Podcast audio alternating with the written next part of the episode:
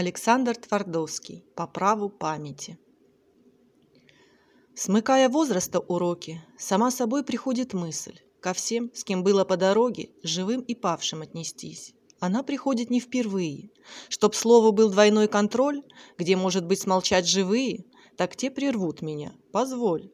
Перед лицом ушедших былей не вправе ты кривить душой, ведь эти были оплатили мы платой самою большой. И мне да будет та застава, тот строгий знак сторожевой, залогом речи нелукавой, по праву памяти живой.